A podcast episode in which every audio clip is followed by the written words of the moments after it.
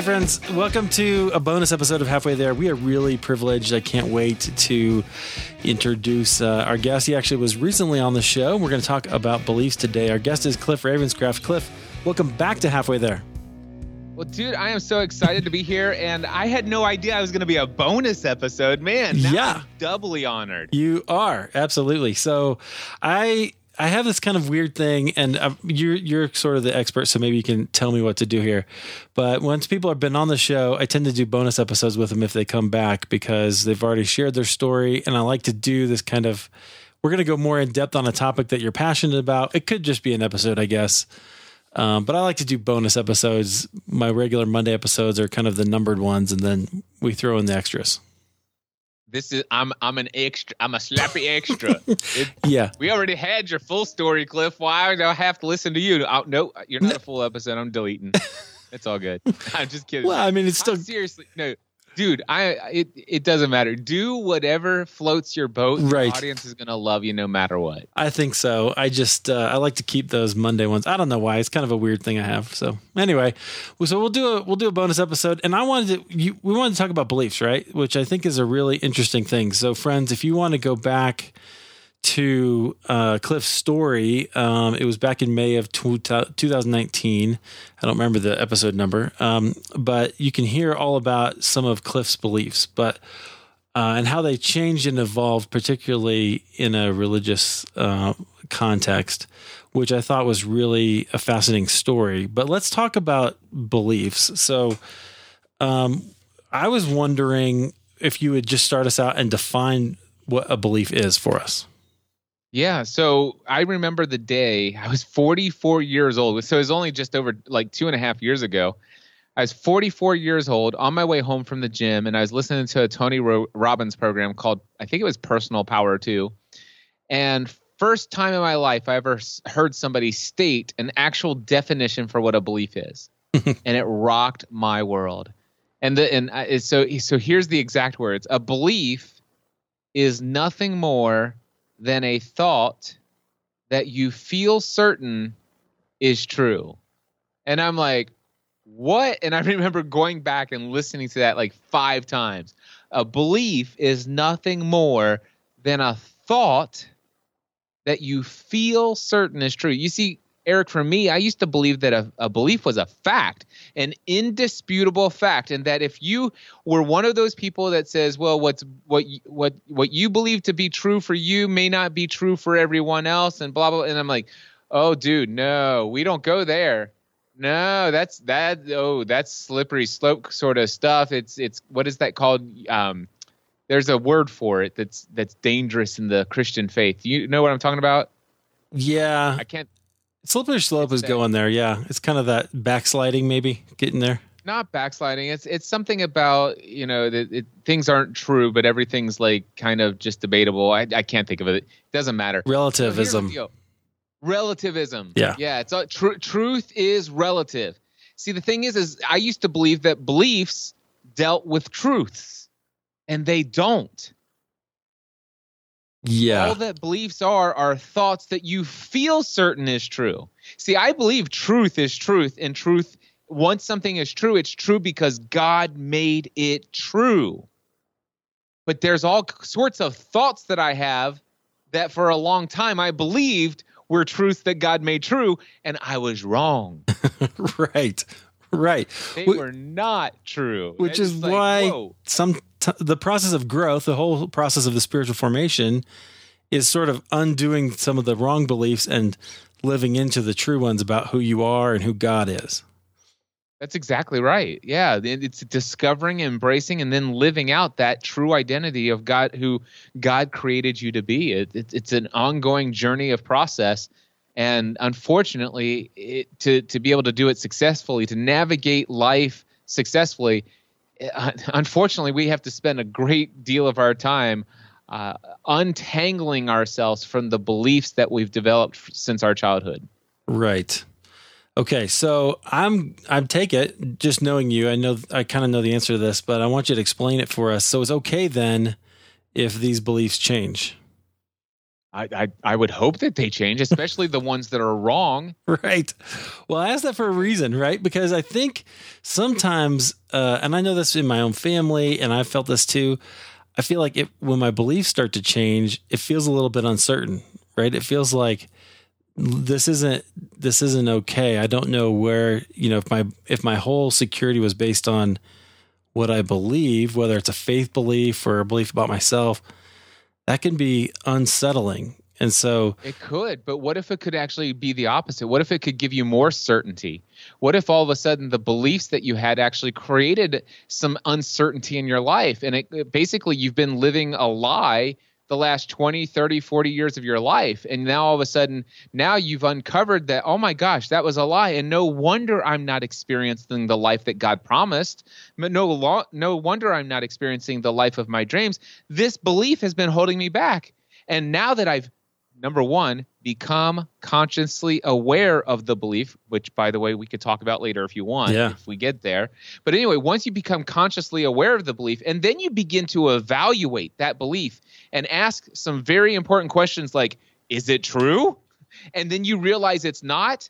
And then all of a sudden you ask, okay, well, if that's not true, what's the opposite of that? What's the empowering belief that would replace that limiting belief, which I'm eliminating from my life from now on? And is there proof that that gives me more confidence and more certainty that I'm going to experience more of what God's been prepared for me my entire life anyway? What if it didn't actually cause you uncertainty, but actually gave you more certainty? I think that's very hopeful. I think it doesn't feel that way in the moment, though, or for sometimes, right? At least hasn't for me. I I would and yes. So what I I love that you fixed their, your language at the it doesn't happen that way. But, but maybe for me. your experience so far has not been that way. I'm telling you, it's potential for you, though, that you could see yeah. all shifted beliefs as beliefs that God's been revealing to you. And anything that God reveals to you, so, shouldn't it give you more certainty? Yeah, absolutely. Um, that's one of the things I love to talk about here is because that really falls into the realm of experience, right? As we, and then as we have more experience with God, we start to read things differently, even in Scripture, which um, does change our beliefs. Absolutely. Yeah, absolutely. Okay. So I want to know what are some beliefs about God that you had to change and then like how did that change um you know how how did changing them and what were the consequences? Cuz you also have this saying that all beliefs have consequences, right? All beliefs have consequences. Yeah. Every single belief you have has consequences. Some of the beliefs you have are awesome. And the consequences of those beliefs are really awesome results in your life because of what you believe because of some of the awesome stuff that you believe that is true you actually take actions based upon those beliefs that cause you to get results that you're really happy with so even beliefs that are awesome have uh, consequences. They're just they happen to be good consequences. Right. The thing is though is what we got to watch out for all the negative crap that's in our life. And i i think you'd agree eric we have all have way too much negative crap in our life. Absolutely. And yeah. it's all from negative beliefs that aren't true, by the way. So here's what I uh, what was your question about the beliefs that I had about God that I had to change over time. So first of all, I believed that God was an angry God, that um, pretty much He demanded perfection and holiness from me, uh, and He expected me to live a sin-free, righteous, holy lifestyle consistently. Now, not that He expected it from me right away but I certainly needed to be work, walking towards it. Now, in all fairness, I will tell you that um, I grew up in the church, if you will. Uh, I, I, from the time I was a kid, there were times when I would go to Sunday school classes with the church van that went through our neighborhood. I'd go to vacation Bible school, depending on which one had the best flavored Kool Aid and cookies. um, I, you know, I, I went. So I went to Baptist churches, uh, Wesleyan churches. I went to uh, Episcopalian churches. I went to Nazarene churches. I went to Pentecostal churches. I went to Assembly of God churches. I've been around the block. And oh, by the way, from second grade to seventh grade, I attended Catholic school as a non Catholic, attending Mass every Friday and religion class every Tuesday.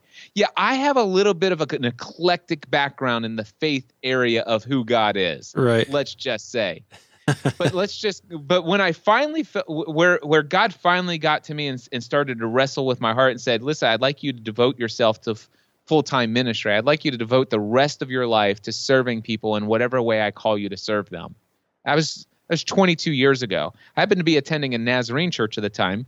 Don't know how familiar you are with Nazarene theology or Wesleyan theology, but there's this thing called entire sanctification. Now there are some people who teach it differently than others, but I the the little branch that I was a part of is holiness unto the word is the or, or yeah anyway mm-hmm. is our watch and call or whatever. Holiness is is it's like street scream it shout it loud and long holiness unto the Lord now and forever. We are holy. We are blameless. We we are going to live sin free lives. God's going to break us free from any and all sin in our life once we reach this attainment of entire sanctification. Right well, let's just put it this way.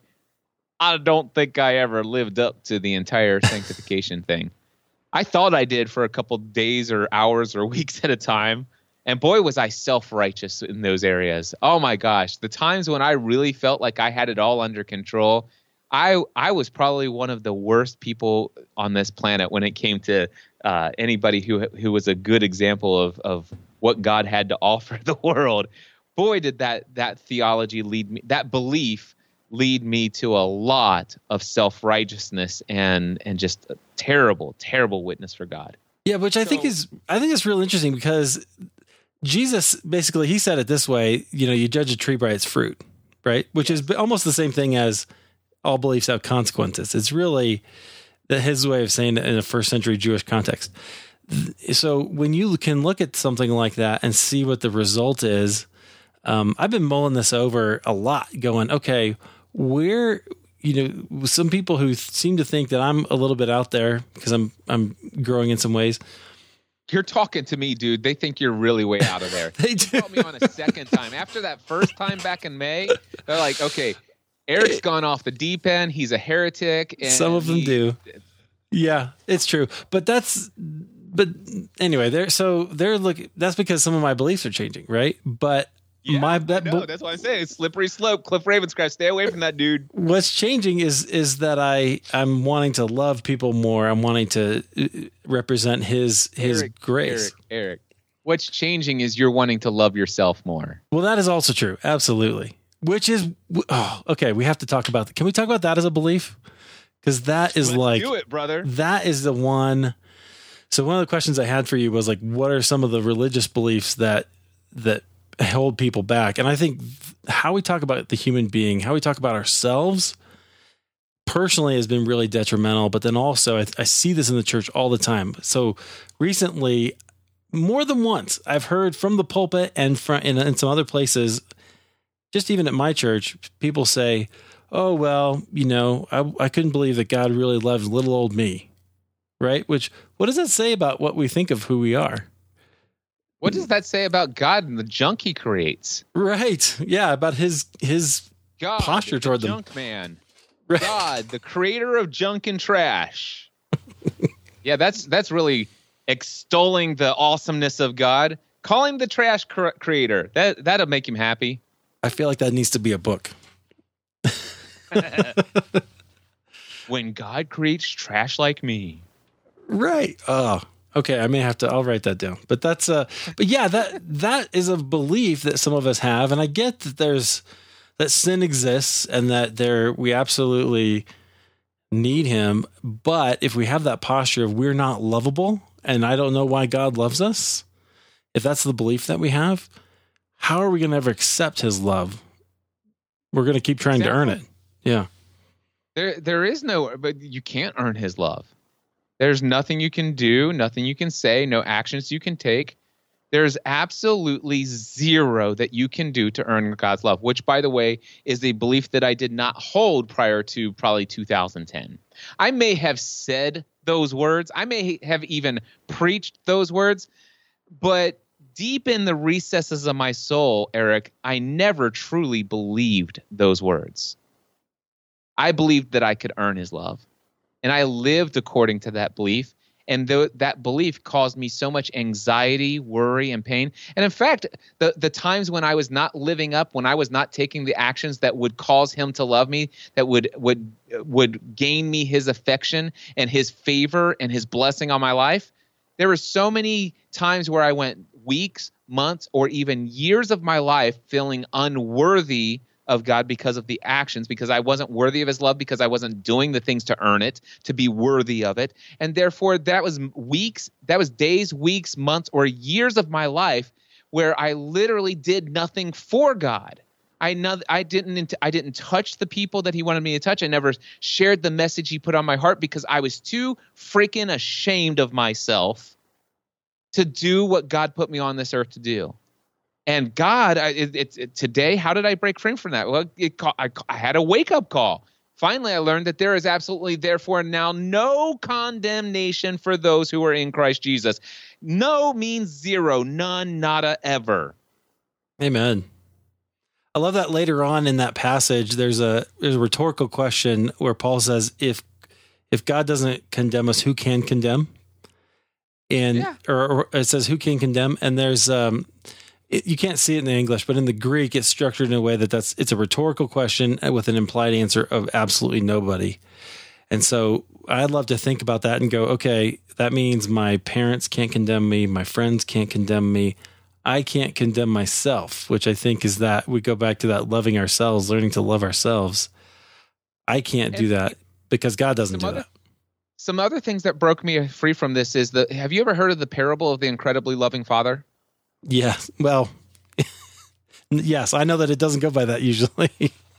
what does it usually go by? The prodigal son or the right. lost son. The, the lost son. All right, so I remember hearing a this story from a whole new perspective, and it really uh, it it be it was just one more chink in the armor. You know, there's these chains that were literally I, I was a prisoner inside of my own soul, and this when I heard about the parable of the incredibly love, loving father which by the way jesus never told this story and said hey i want you to write down and call this the parable, parable of the prodigal son or the par-. there was none of that that's crap we came up with, and I hope you don't mind that I call it crap. No, that's all right. I just called it that anyway. uh, so anyway, the thing is, is it was never the parable of the lost son. It's just a story. It was a parable that Jesus taught, and we choose to focus on the lost son thing and and everything. But here's what I got out of that story. It's the if you think about it, it's the it's a story not about a son who went and and and and completely went out to live a sinful life and said, Give me my inheritance now. I'm going to go live my life according to my own measures. I don't need you. I'm going to go make my own way and blah, blah, blah, blah. It's not about a son who did that and then came home and repented and sought the forgiveness of his father and said, Please take me back and blah, blah, blah. That's not the story. Go back and reread it. It's not this. The, the son was never lost the son was never lost. Reread the story and come at it from this perspective. Okay? The son goes, says, Listen, I want my inheritance. You know, my brother will sit here and do things your way. He'll be he'll he'll he'll do the straight and narrow. He'll be the responsible. I'm going to go live my own irresponsible life, do my own thing. I want my things my way. Give me my inheritance. And what does the incredibly loving father do? He goes and does it. He goes and gives it. Here it is for your enjoyment. Go and do whatever it is that's in your heart to do. And and here's what the interesting thing is. He goes out and he squanders it all, lives it in unrighteous life. Things got so bad that he lost all of his money. He's literally eating out the food out of the pig troughs or something of that nature. Yeah. Eric, you're more into theology and you studied it deeper. Am I am I on oh, yeah. the right path so far? Yep, yep, that's right. Okay, you you tell me when I start preaching heresy here, okay? Okay. okay. Because because I'm sure it's coming. All right. so hold on. Now I've got All my right. title. Okay, good. Okay. So here, here's the deal. All right, he's eating out of the pig trough. He goes, dude, my father's servants eat better than I do. I know what I'll do. I'll go back and I'll I'll I will plead his for, plead forgiveness and and I will go and beg for him to forgive me and allow me to just at least be one of his servants. Right? He feels the guilt. He feels the shame. He feels unworthy of his father's love. He feels like he's you know you, you is are am I is this still accurate oh, yeah. story? Okay, just making yep. sure. He's he's rehearsing it the entire way. He's got his speech down. Exactly. He He's even rehearsed. Matter of fact, the rehearsal of his speech is in this story. Right. Does he ever get to give the speech to his father? I think he does. He he gets there and he says it. Oh, he doesn't. Okay, go ahead. I believe he is cut off. Yeah. I know that that's the thing where we need to go and do the football. Let's can we get our instant replay? Right. Do you want to do this live? We could do this live. Okay. Find out. Let's go. I'll, I'll look it up. We'll, we'll keep talking. We'll, we'll I can make all kinds of voice that sounds with my voice. And, and people will be entertained. Do do do do do do do. Mm-hmm. And Eric's going to look up the parable of the incredibly horrible son that we keep calling him, the one that freaked everything up and and and totally ruined his life until he came back and begged for forgiveness. And his father says, "Well, as long as you promise to never do this again, Right. um, then maybe I'll take you back." Right. That is- That's the not what happens. Remember the story. That's So- not what happened. So he does get to say, he says, Father, I've sinned against heaven and, and you, and I'm no longer worthy to be called your son. But he doesn't get to go to, he doesn't finish. He, he gets kind of, That's it. He gets cut off. Why? Because what does the father do? he says, bring the, bring the robe, bring a ring, get some sandals for this guy and kill the fatted calf. He throws Okay. a party. So, so I was right that he got cut off. He didn't get the whole speech in. Right. He did not. Okay, because the father says, "Listen, none of that, none of that. Uh-uh. I don't need to hear you ask for forgiveness." Ooh, did Cliff just say that? Yeah. I'm just saying this is a story that some guy named Jesus told. I don't know. um, so anyway, here's the deal. We get there, but wait a second. There's more to the story. All right. So here's the thing. He's walk. I mean, th- th- you know, he didn't drive drive up in his Honda. You know, so he's walking onto the his father's property as he's cu- making his way back home, and his father sees him in the distance. Why? because he's looking Yep. for his son. He's waiting anxiously at all times, knowing that his son will return. He, he's never lost the attention. He's never lost the affection. He's never lost the love of the father. It's never been in question. None of it. In all of the unrighteous living that he had just lived, the father never once counted any of it against him. And not only that, now this is something Eric, I don't know if you'll have the background to do to say this, but I'm only telling you what I've heard from somebody else who has way more knowledge than I do. But in the story, does or does not the father hike up his robe and run towards the son to meet him? It says that he ran. So yeah, that's probably what he had to do. Take his robe and tuck it in and take off. Now, I am not the expert here, but the person who told me this is Wayne Jacobsen. Okay. he said that in that culture to do that would have been the most embarrassing and unacceptable thing to do in public and w- do you want to know why he did it because by hiking up his robe and running to his son he would be the talk of the town the father would be the the cause of all of the Mhm. fuss. Everybody in town is going to talk about how crazy that man is and they're going to be ta- i mean they're literally did you hear what so and so did? He did this and blah blah blah. All of the gossip is now on the father. By taking his robe up and running towards the son, he has now taken all of the focus on everybody's gossip saying did you hear that so and so is back in town he did that as an act of love for his son before he brought out the pat of cows and certainly before he got even half of his apology in Right. Right. Yeah. Oh, yeah. He did because he saw him coming, and so he does. So he does this. Interesting. I've never heard that uh, aspect of it, um, which makes sense from a a first century, you know, perspective. Really fascinating. But the so what that does is it puts the emphasis on the father, not on the son. Right.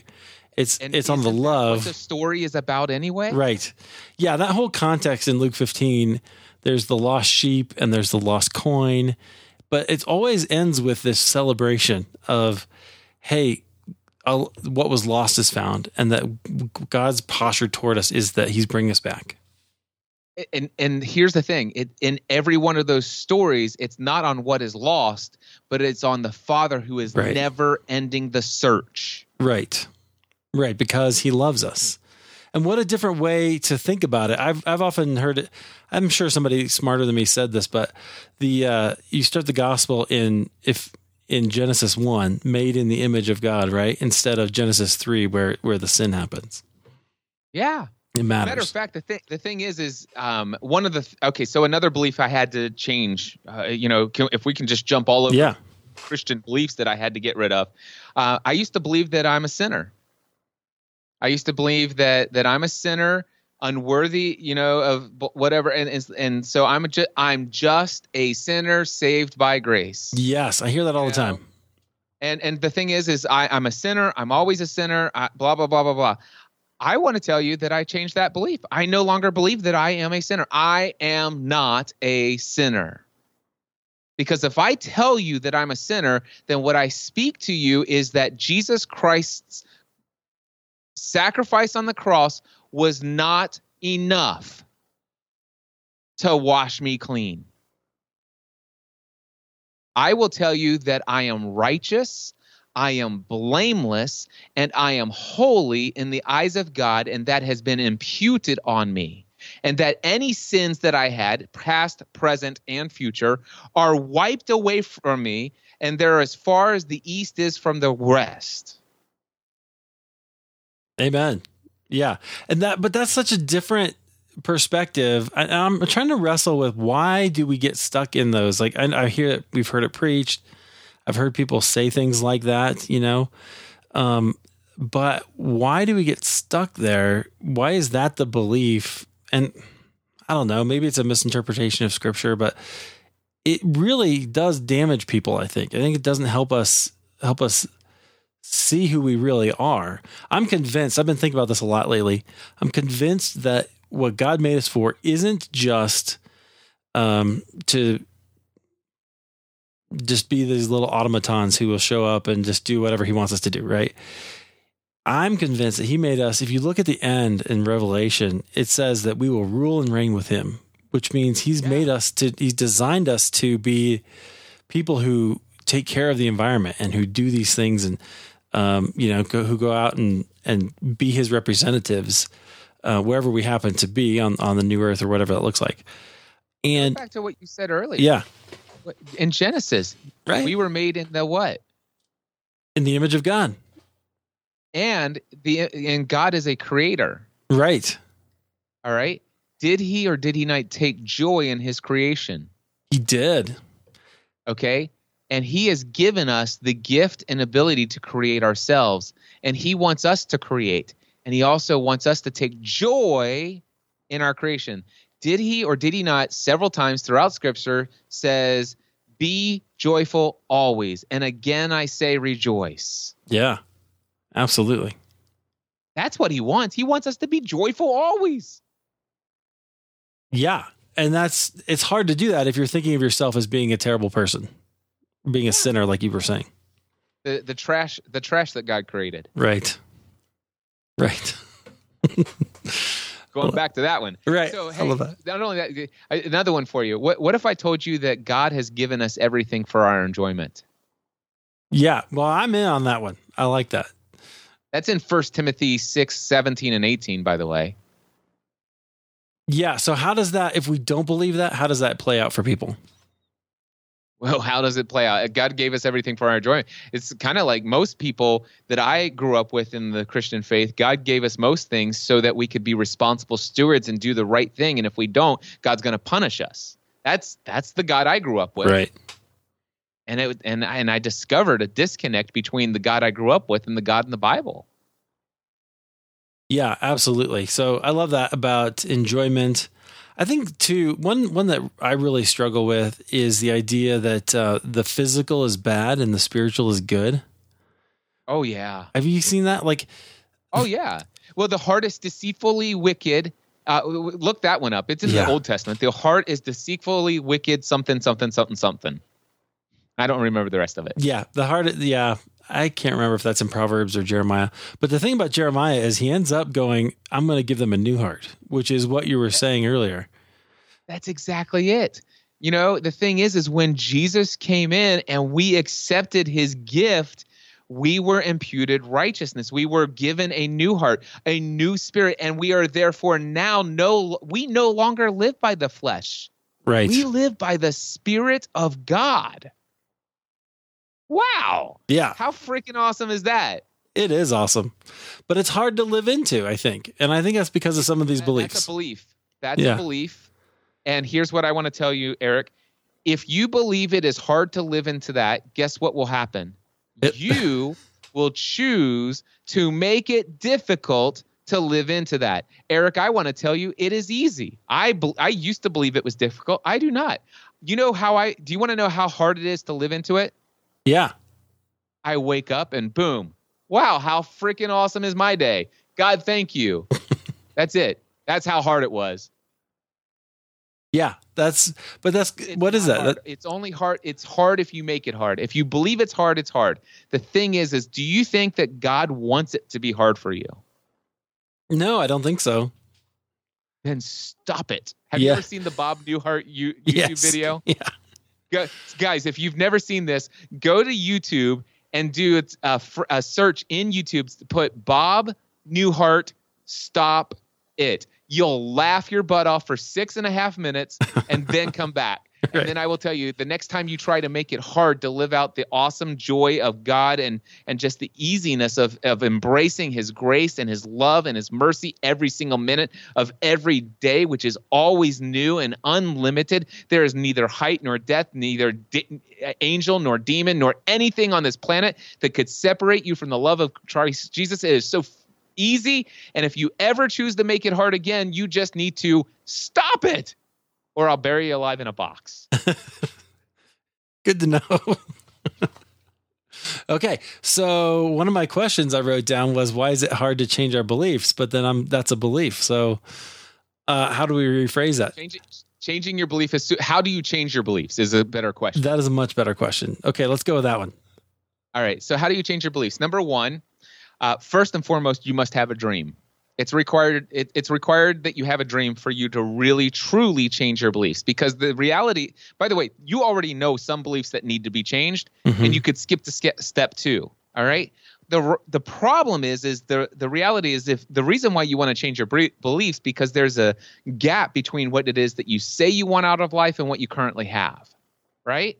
Right. So so the thing is is and and and what you want is what your dream is. And so if you don't know what your dream is, you're not going to know why you're not doing it yet. So and, and and we'll get to step 2 in just a moment. For those of you who already know what your limiting beliefs are, I'll tell you how to change them in just a moment. I'll give or at least to give you step 2. But I promise you if you're going to just like try to skip 30 seconds ahead and you skip step 1, you're going to miss out because you're only aware of about maybe 10 to 20% of your limiting beliefs.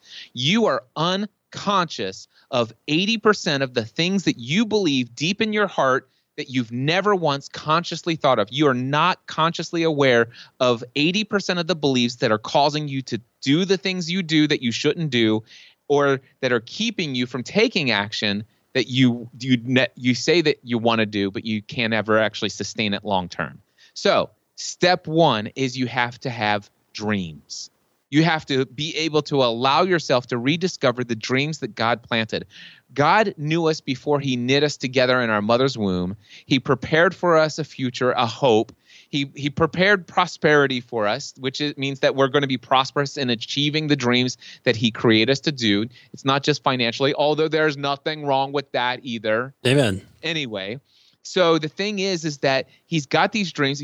So number one you need to discover and connect with your dreams. That's going to help you really uncover what your real true identity in christ is. All right? Once you become aware of that you say okay what's my dream? What do i need to pursue to live the life that i feel god is definitely calling me to live? What work should i do in my physical health financially in my relationship with my spouse my kids whatever it is? What are my dreams? What do i want that i don't have that God is clearly calling me to pursue. Then you ask yourself the, the next question What would I need to do? What would I need to change? What would I need to start doing to actually take a couple actions to get me closer to living that dream? What one or two, three, maybe three things that I need to start doing, actions, behaviors that I need to begin to get me closer to that? And then the other question is, what one, two, or three behaviors are bad habits in my life that I need to eliminate? What do I need to get rid of to get me closer to that goal faster? Okay. Now, when you have what you, I want you to do is ask those questions about each of those goals that you have, and the answers as far as uh, uh, you, know, you know what you need to do. Ask yourself and then write down the answers to these questions. Why have I not already started taking this action? Why have I found it so difficult to stop this bad behavior? And what you will start writing down are beliefs. And by the way, you might call them excuses. I just got off the phone with somebody who who swears it was his wife's fault. Everything was his wife's fault. My yeah. wife's negative attitude, my wife's this, my wife it's like, dude, you're wrong. Your wife has nothing your your wife has no control over what you think and what you believe. And and until you get out of the victim mindset, you'll never take ownership for your life and other people will always help you'll, you'll always find the blame somewhere else. So i'm going to tell you right now that's not it. That's a limiting belief that you need to eliminate now. He was not aware that he had an limiting belief that he was the, is playing the victim. And so what you're going to find out is you're going to come up with lots of excuses of why you haven't started yet. I don't have the right website for the thing I'm t- I just Eric, I just had mm-hmm. somebody who's been trying to create a coaching business for three years and hasn't landed client. Why haven't you? What, what would you need to do? Well, I, I, would need to actually start getting some paid clients and stuff like that. Or what are one, two, or three actions that you could take? And and he's like, well, I need, I, and and actually he he caught some limiting beliefs there He's because I need to create a website. And every time I find, it's like, why haven't you done that? Well, every time I find somebody who who would do my website turns out they they get halfway through the project i pay them half and then they don't show up and i never get it done. And i was like let me tell you something. First of all i can go straight to a limiting belief that you need a website to actually land paid coaching clients. Right. It's not true. It's a lie. Guess what? Before the internet people got paid to coach. What really what really is keeping you from coaching? Let's get down to the whole thing about the fact that you feel like you're unworthy the fact that you don't have enough uh, qualification that you're not that you don't have enough experience that there are other people out there better than you that nobody would want to listen to you that you're afraid that you're going to be let's get to the real beliefs here. And that's what so that's what we do. So you you yeah. gotta you gotta ask yourself what should i do? What do i need to start doing? Why haven't i done it? What do i need to stop doing? Why do i keep messing it up? Why do i keep going back to it write down all of your excuses what you have are beliefs and most of those are limiting beliefs that are untrue. And then you got to find out why do you believe those things. So first is be so step 1 have a dream and and then go through that process. Step 2 now you're now you've become you you are now aware you're aware of your limiting beliefs.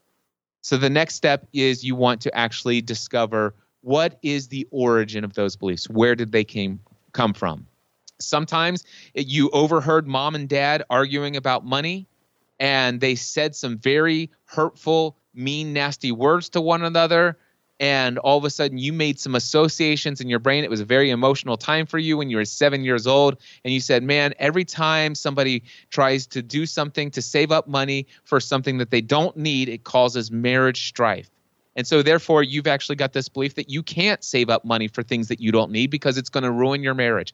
You didn't know that you had that belief until you really did the work. And now that you know the belief, now you realize and you start asking yourself, well, where does that belief come from? And by the way, Eric, I do this all the time with people. I said, where does that belief come? From? I have no idea. right. Do you know what? The, do, do you know what my next question is? What if you did know? What if you did know?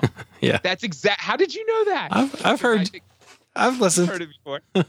I, so what if you did know? And then I sit there and said, I, and by the way, as far as I'm concerned, I'm available for the next 90 minutes. And if it, if we have to sit here in dead, absolute silence for the next 90 minutes, I'll wait because I promise you the answer will come. So I'm going to ask you again, where did that belief come from? And it usually takes it's it's somewhere between 15 20 seconds. I've actually waited about 3 minutes in silence. Wow and the beliefs come. And the thing is, you have to dig them out. You have to go. It's it's. I'm not a dentist, but you have to go in and do a root canal on these beliefs, and you have to take it out by the root because if you don't, the weeds are going to come back up again. Yeah. No amount of positive thinking is going to be able to outdo the the root cause of your problems. Positive thinking is nothing more than medication.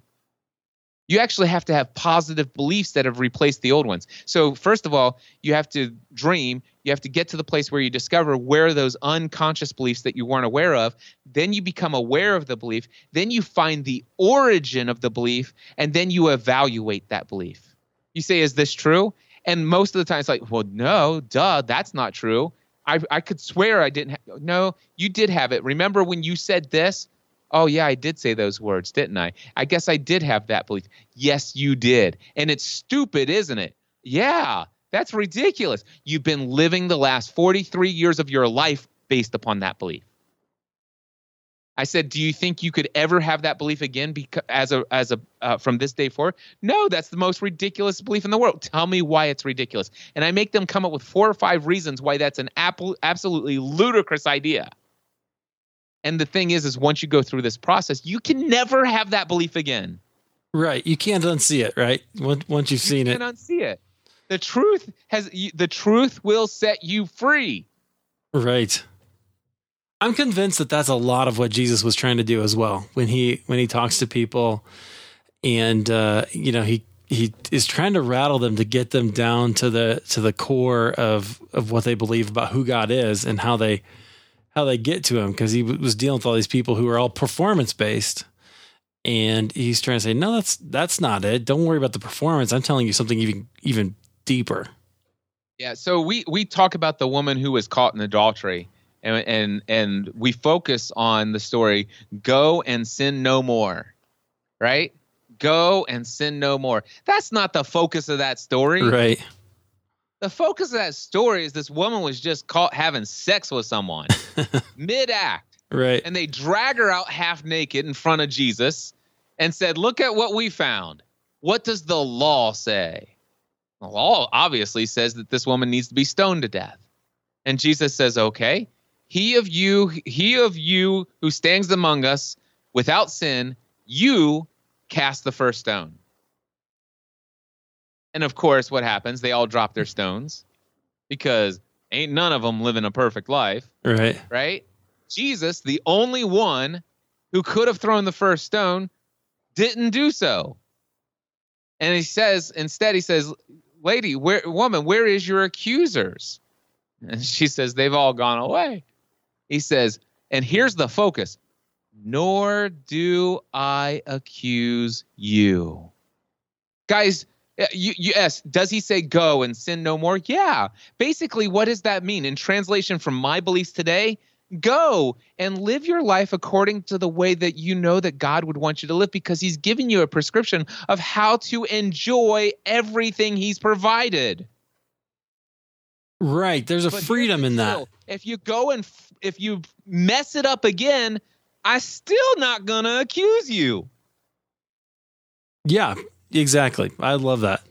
I, and I think that's that's but that's I don't know. So many of us wrestle with it. So I guess that's a belief that we believe God is going to condemn us, that God is after us. He's going to come and get us, um, in a bad way, right? He's he's gonna he's gonna punish us if we don't if we don't just do all the right things. And dude, I can't be. uh, You know, I told you I had an eclectic background Yeah. of faith, right? Yeah, I've sat under some hellfire and brimstone preaching, and I've heard specifically from the pulpit at least 50 times within my life that God is going to burn you to the ground and and and he's going to chase you down and lightning's going to get you. Uh, and if you were to die in a in a in, on on I'm not going to say which faith background but if you die uh, having created a mortal sin uh, before you uh, have the uh, the the what do you call it the the um the one one of the sacraments of confession, then you're going to burn in hell. If not, it, maybe spend the rest of your life in purgatory, depending on if we still believe and teach that yet. right. That's a whole nother story. Yeah. uh, dude, it's so messed up, and it's not who God is. Amen. Amen. I love that. And so I wanted to just explore that. And I th- I'm glad we did because I think so many of these beliefs, it, what happens is then people start to question them. They don't have this kind of strategy to, to focus on it and, and dig into it. And they probably don't have people who can, who can do that. They tend to get a little bit messy. And uh, then their church just abandons them as well, which is, is really, um, even even harder, and that breaks my heart. That Wait just makes me upset. I want to. I want to. I want to challenge you on that. Their church abandons them as well. okay, What? What? Get, phrase that in a different way that I might be able to to swallow those words because I can't swallow those. well, so I just think when you when you go What through is those, their church? what is the church? Oh yeah, yeah. Okay. The church is yes. I see what you're saying. So the church is is us. We are the church. Um so but the people who they are in community with also Okay, so the, abandon the them. religious country club organizations Yes. that meet together on a consistent basis abandon them. Yes, the Okay, just wanna make 501c3 they've been attending on a weekly basis. I just wanted the congregational gatherings. Uh, some of those folks abandoned them. Okay, I just wanted to make sure I heard that correctly. yeah, you bet. I Okay. I was going to be a heretic Yeah, on this. that's good. No, we talked about this in in our last conversation about about how uh, the definition of the church, and so uh, yeah, that's good. You guys can go back and find that if you want. or Um, not. It doesn't matter. or not, whatever. Um, yeah, but anyway, I just think it get, it gets hard, right? People tend to get messy when they're dealing with these things, and that pe- others don't always want to deal with that because it's easier if they're stuck in their beliefs to not have to be challenged by their beliefs Well, it's changing. easier to not actually do anything that causes that causes you to to exert effort and energy. And let's be serious. The thing is, is it's going to be effort and energy for you to be intentional about doing the work necessary to actually understand what beliefs you have and why you have them. It's it. I will grant Eric that it is much easier to sit in a pulpit or to sit in a pew and allow a pulpit, uh, somebody in the pulpit, to download your beliefs for you. And I will tell you that that's not what the Bereans did. Yeah, The Bereans actually did something different than that. And they did exactly what you and I are talking about here. They tested everything, they did not blindly accept anything that was taught to them. They Yeah. tested it amongst the Spirit of God yeah, and they dug within them. they dug into the scriptures and they compared it with that to see, all right, where where are we? What what do we believe that or not? Yeah, that's good. That's that's that's what we should all do. Um, And by the way, if you choose not to do that, God still is not going to judge you. And He's going to love you regardless of whether or not you understand He loves you or not. You're just going to sit there and feel like He doesn't love you, and it's not going to make you enjoy life. And if anything, that's going to cause you to sin because then you're refusing to do what God wants you to do, which is to enjoy your life and love yourself so that you can love others like you love yourself. yes, yeah. Okay, can we talk about that that belief a little bit? Love, loving yourself.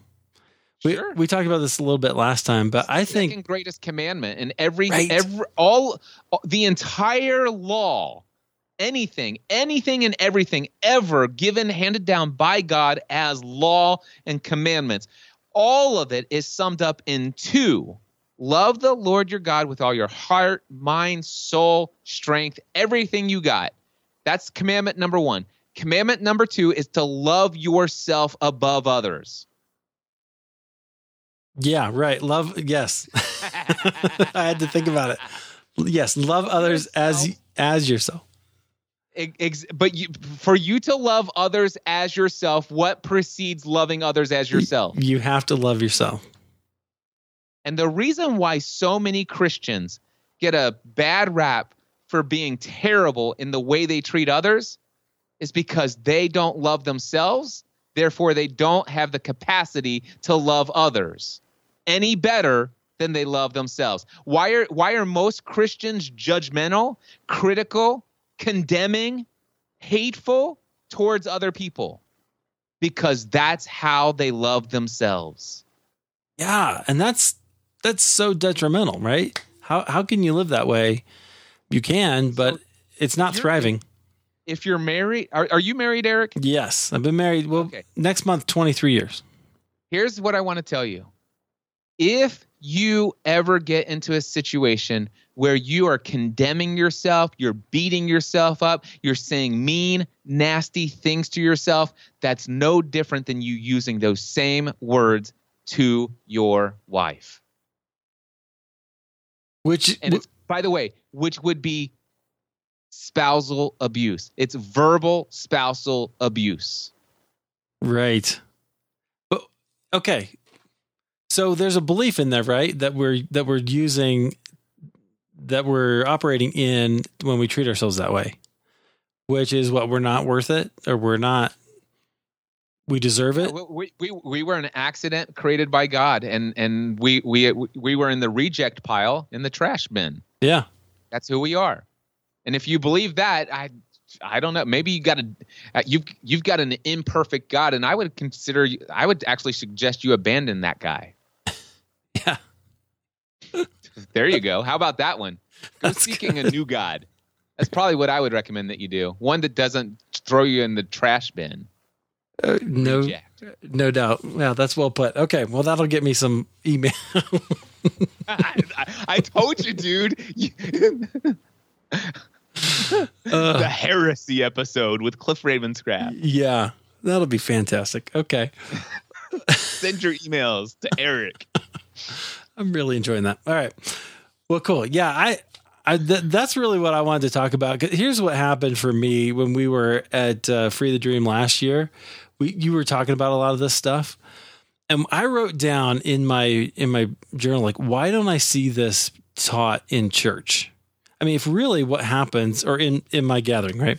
So if really what happens is we believe that God is uh, changing us so that we can uh, live an abundant life in in Christ, learning how to change our beliefs seems like a really core and fundamental issue, right? It seems like something we should know, but that was the first time I'd ever heard it. And I couldn't believe it. It blew me away. So, so you're you're the theologian guy uh, compared to me.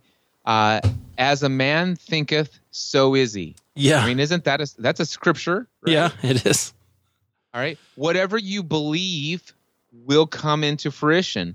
I will tell you when you pray, you must believe because if if he who doubts, it, I mean, it's beliefs are everywhere in the Bible. Yeah.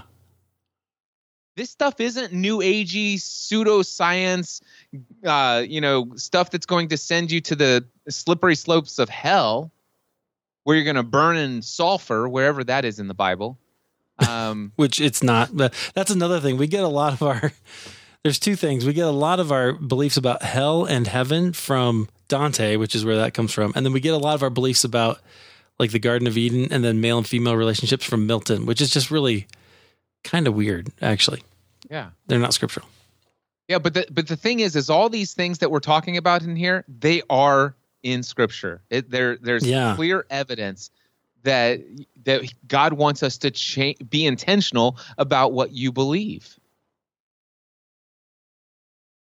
Yeah, and particularly I would say about yourself and and his posture towards you because what he wants is for you to come to him.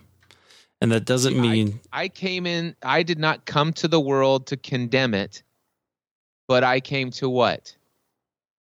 I came to give life. Life to the full. Yeah.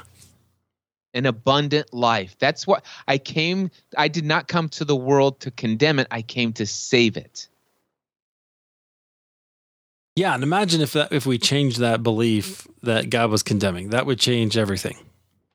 It, it changed my life. Yeah, Amen. Wow. All right, Cliff. What else do we need to cover here? What what else is uh, should should we say? Because we're already we're already pushing an hour. All right. Well, uh, I would say God's grace and His mercy is endless. You you have to do zero to earn it.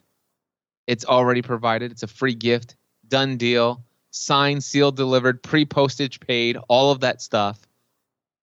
And it's not hard. You can just choose to accept it and say, thank you. That's that's it. And by the way, you don't even have to do that. It's still yours anyway. So just live it. Be joyful always. Be anxious about nothing. Again, he says rejoice. Don't put your hope in your wealth if you happen to be wealthy but instead make sure that you put all of your hope in God, who richly is providing you with every resource you need for your enjoyment. Be joyful always. That's all we need to cover do all of that. Come to Free the Dream Conference if you're struggling with any of this. FreeTheDreamConference.com. And if you go to FreeTheDreamConference.com, you watch all the testimonials there. You're not immediately convinced to come to this event that will literally teach you how to radically change what you believe. and get you different results in your life, then go over to mindsetanswerman.com slash for free, where for one hour you will hear me teach the basics of how to completely radically reset your belief system. I mean, in one hour, it says at the top of that page, if you go to mindsetanswerman.com slash free, if you it, it says, give me one hour and I'll teach you how to live the life of your dreams. And if you think that that sounds too bold, too crazy, go to mindsetanswerman.com slash free. There's a 90 second video clip that if that doesn't grab your attention, then well, you probably check. You're not even listening to my voice at this point, anyway.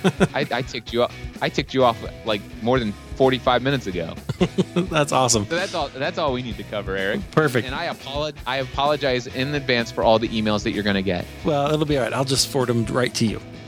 That's fine, and I'll archive them immediately. Perfect. Oh, I love it. Cliff, you are always an inspiration to me. I consider you a mentor. So thank you for coming on and just sharing some of this with us friends. Again, you can get that. It was at mindsetanswerman.com slash free. Yes. That's where you can go. And then you can also go, was it Free the Dream? Conference.com. FreeTheDreamConference.com uh, to go there.